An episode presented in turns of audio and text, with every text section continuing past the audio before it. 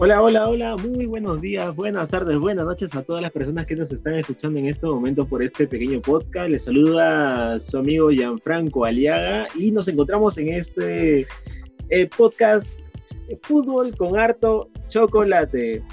Para comenzar este gran podcast tenemos a Felipe Vergara. Hola, ¿qué tal Felipe? Hola, ¿qué tal Gian? Buenas noches. ¿Qué tal Bruno? ¿Cómo va Bruno Risco? ¿Qué tal, Jan? ¿Cómo estás? Preparados con bastantes noticias para las notas de ahora. Increíble, y también tenemos aquí a Víctor Arrascue. ¿Qué tal, Jan? Un gusto estar aquí con ustedes y poder compartir todo lo del, mundo del deportivo.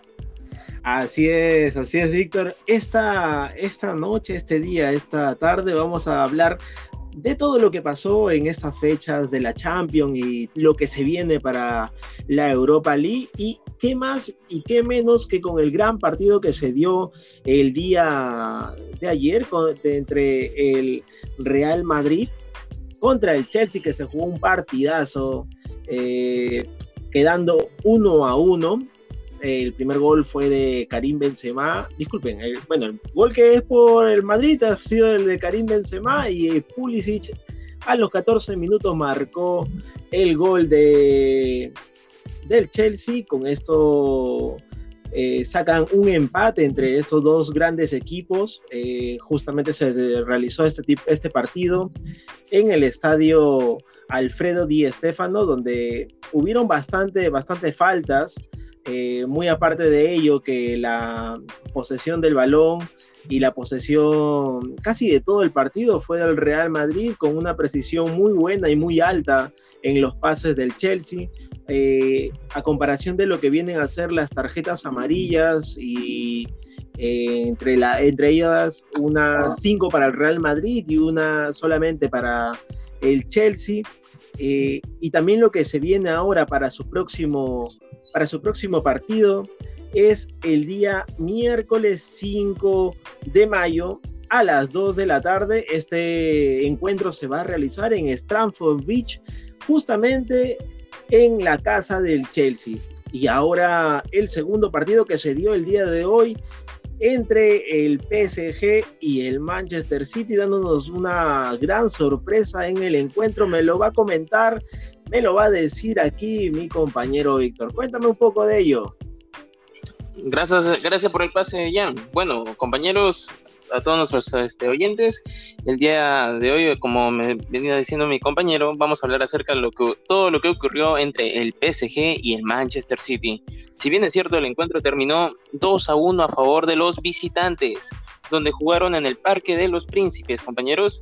Bueno, si bien es cierto, el, el primer en el primer episodio, Marquinhos pudo marcar el primero para los locales a los 15 minutos tras un tiro de esquina a favor de ellos, donde pudo adelantar de manera progresiva hacia los defensas y, pudo abatir al arquero Ederson. Luego ya en el segundo encuentro se dio un cambio este, de ánimo por parte del equipo visitante, donde Kevin De Bruyne aprovechó el error en salida tal vez de Keylor Navas. Y luego más adelante en el minuto 71, Ryan Mares, eh, tras un tiro libre, pasó por la barrera y pudo anotar el segundo para los visitantes. Y bueno, y también recordemos que en este encuentro hubo una tarjeta roja, ¿no? Para Guillén, que si bien es cierto, entró muy fuerte contra Gundogan y no pudo, tal vez eh, fue una jugada muy peligrosa que preocupó tanto al área, al equipo visitante. Y bueno, vamos a esperar cómo se da el encuentro en la próxima semana, ya que el gol de visitante vale el doble. Esperemos que tal vez el PSG pueda rendir para el siguiente partido y pueda remontar o tal vez igualar para ver si es que se da tal vez a distancia de penales y conocer el próximo finalista.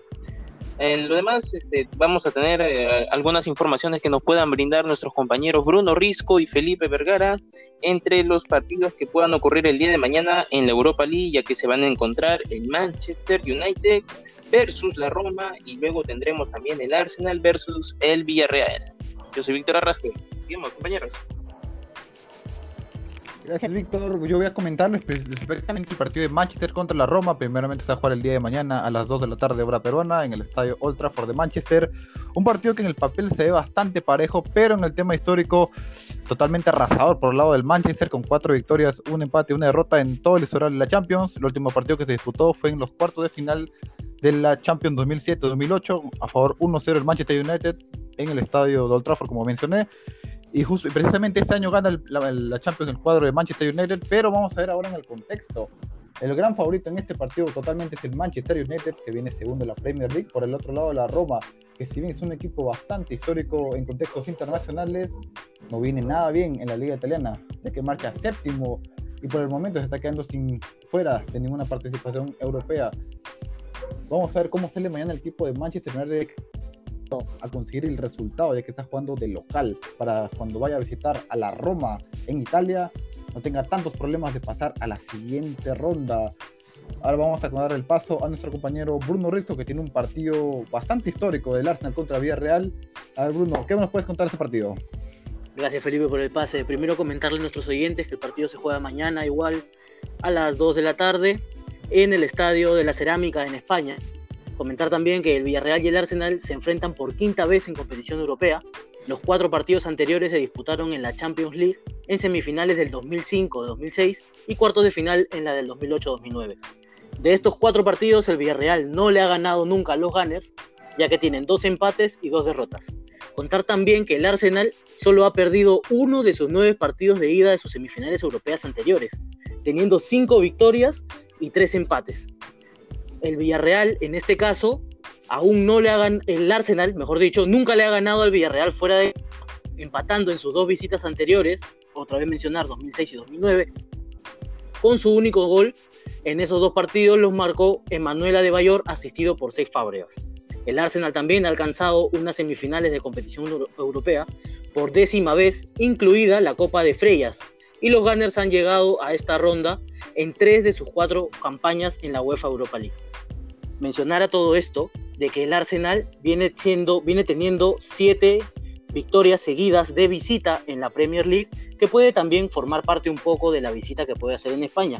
Y el Villarreal no viene pasando por un buen momento en la tabla de la Liga Española, ya que se ubica en la posición media tabla para abajo. A todo esto quisiera preguntarles, ya para cerrar, ¿quién creen ustedes teniendo en cuenta de que ya se jugó la primera semifinal de la Champions League, por ejemplo, Víctor, ¿quién crees que pueden ser los finalistas para esta final? Bueno, Bruno, de acuerdo al resultado, creo que el Manchester City tiene todas las de ganar. Si bien es cierto, en este encuentro no ha tenido la posesión en el primer episodio, pero luego pudo revertir ese resultado y creo que se van a mantener firmes de acuerdo al planteamiento que pueda realizar Pep Guardiola. Muy bien, a mí en todo caso me parece que la final va a ser eh, Manchester City contra Chelsea y tendremos una, un clásico inglés en las, dos, en las dos finales otra vez. Esto ha sido todo por hoy en Fútbol con Harto Chocolate. Nos escuchamos la próxima semana. Chau, chau.